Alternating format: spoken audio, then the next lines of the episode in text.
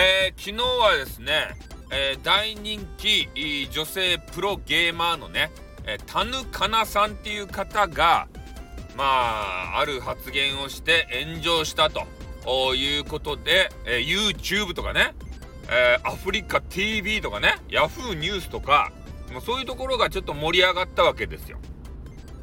で、Yahoo ニュースに関しては、もうコメンティング欄がね、え、閉鎖になるぐらいヘイトスピーチみたいなやつが多くてね。うん、そんな感じだったんですけど、で、私もね、えー、昨日の収録とかライブで少し、えー、話させていただきました。で、今日の朝もですね、えー、なんたらかんたら柴田っていうね、あの変なおじさんがおるじゃないですか。変ではないけど、普通の、あの、後ろで髪を結んだプロレスラーのおじさん。あの人が解説していたやつを改めて聞いたんですね。まあ、そしたら、えー、まあ一番の問題は、えー、まあレッドブルとかいうね、えー、スポンサーが外れたわけですけれども、そのタンヌカナさんっていう方がね、えー、発言があの、えー、男性に向けて、えー、身長が170センチないともうダメだと。人権がないんだということまで言い放ってしまったんですよ。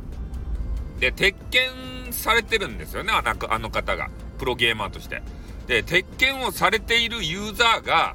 ね、ほぼ男性にもかかわらず、そんなことをディスって言っちゃったと。それが一番の問題なんだねって。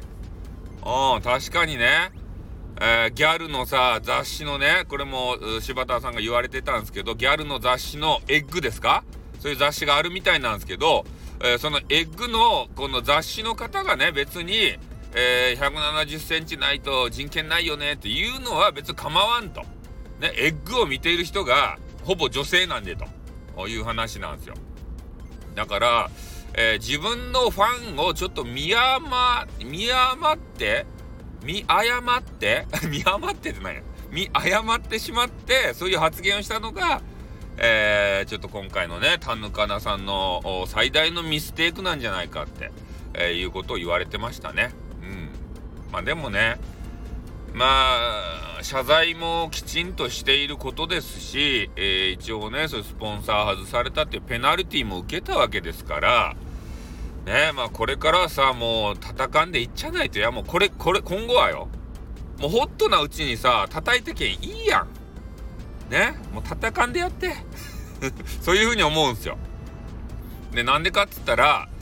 ね、もう過去のことをほじくり出してさ、いつまでもいつまでもぐちぐち、ぐちぐちね、あの、言う人おるじゃないですか。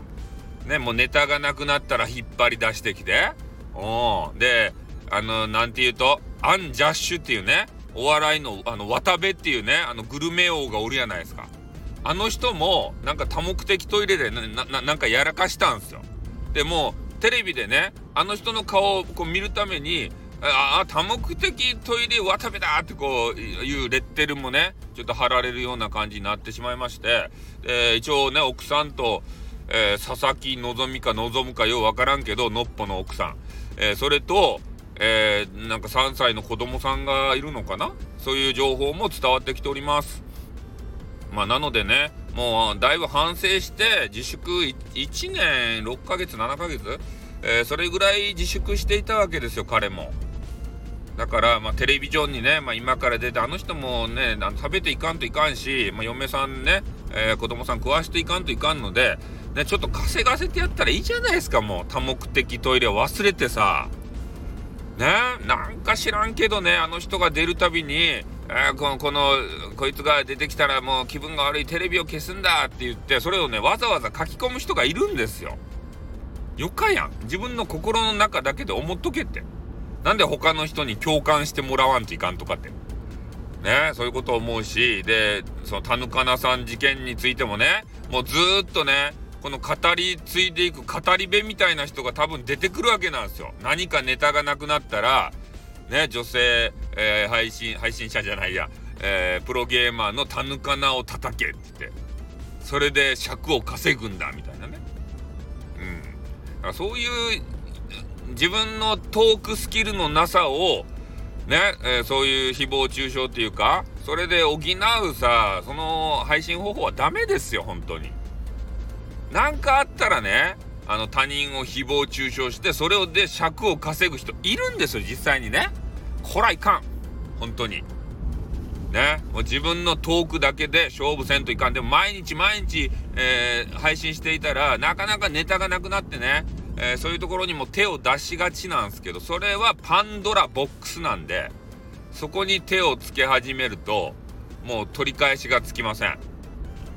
ねゴシップネタなんて、えー、外にねボロボロ落ちているしもう週刊文春とかですか？そういうのまでこう買ってね、えー、見てでそれについてぐちぐち言ったり、えー、そういうなんかねちょっとよろしくない方向の負のエネルギーのね配信者になっちゃうんでねそれは。やっぱり、まあ、フレッシュな、えー、陽のあのエネルギーを出せるようなそんなあの配信者になってほしいなってみんなに勇気元気ねやる気そういうのを与えるようなねうんだからそうするにはやっぱりえ、ストリートに出て行って面白いこと楽しいことそれを見つける努力をしないといけないですね。うん、人のあらを探すだけではなくてねあこれ他の人がまあ見たらあ聞いたら食べたらね遊んだら面白いだろうな楽しいだろうなそういうのを思い浮かべながらね配信で語ると語り部になるとね幸せの語り部になるとそれが大切なんじゃないですか？